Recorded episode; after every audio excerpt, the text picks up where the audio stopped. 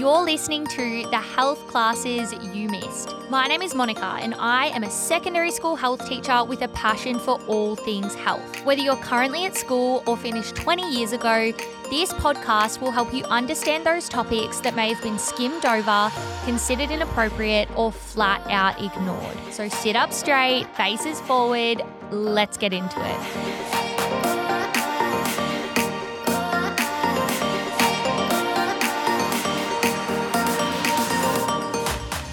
All right, let's talk a little bit about MDMA and the brain. Now, this is a very basic and simplistic way. Obviously, I am not a neuroscientist. I do not know all the ins and outs, but this is what I have taken from the research that I've done, and I think this is important to understand. So this is all according to the National Institute on Drug Abuse.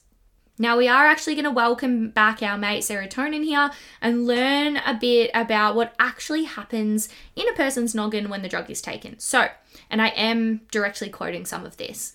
The first thing here is that MDMA increases the activity of at least 3 neurotransmitters in the brain. And we've talked about a couple of these already. So the first one is serotonin, the second is dopamine, and the third is something called norepinephrine.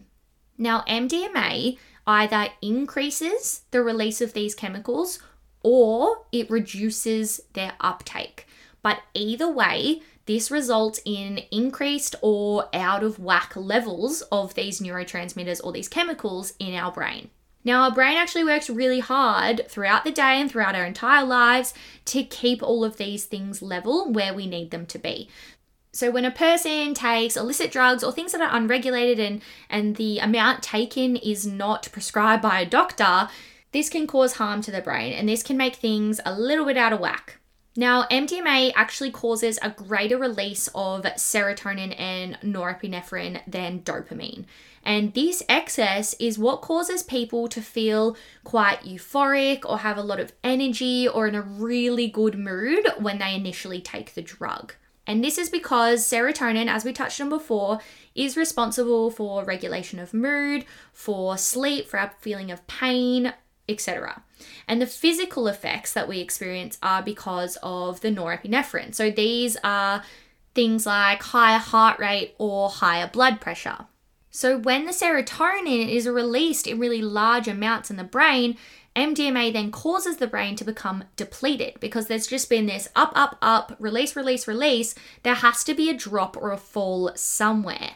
And this is why people feel so terrible after taking the drug during a come down.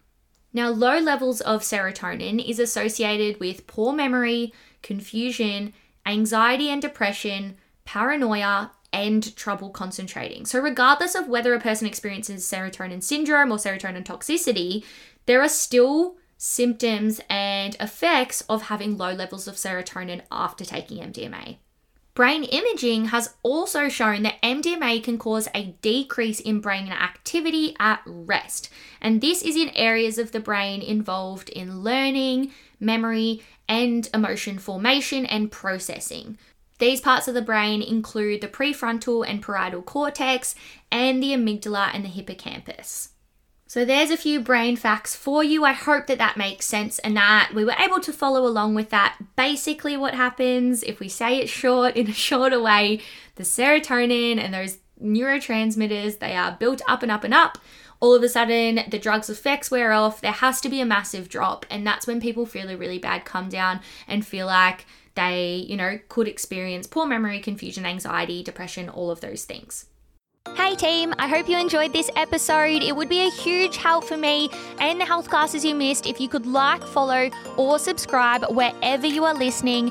And of course, if you want to keep learning and stay up to date with me, make sure you come and follow me at the Health Classes You Missed on Instagram or THCYM. And How's Your Head on TikTok. I've actually got 2 TikTok accounts now, so make sure you follow both of those to get all of that content. Thanks, guys. See you later.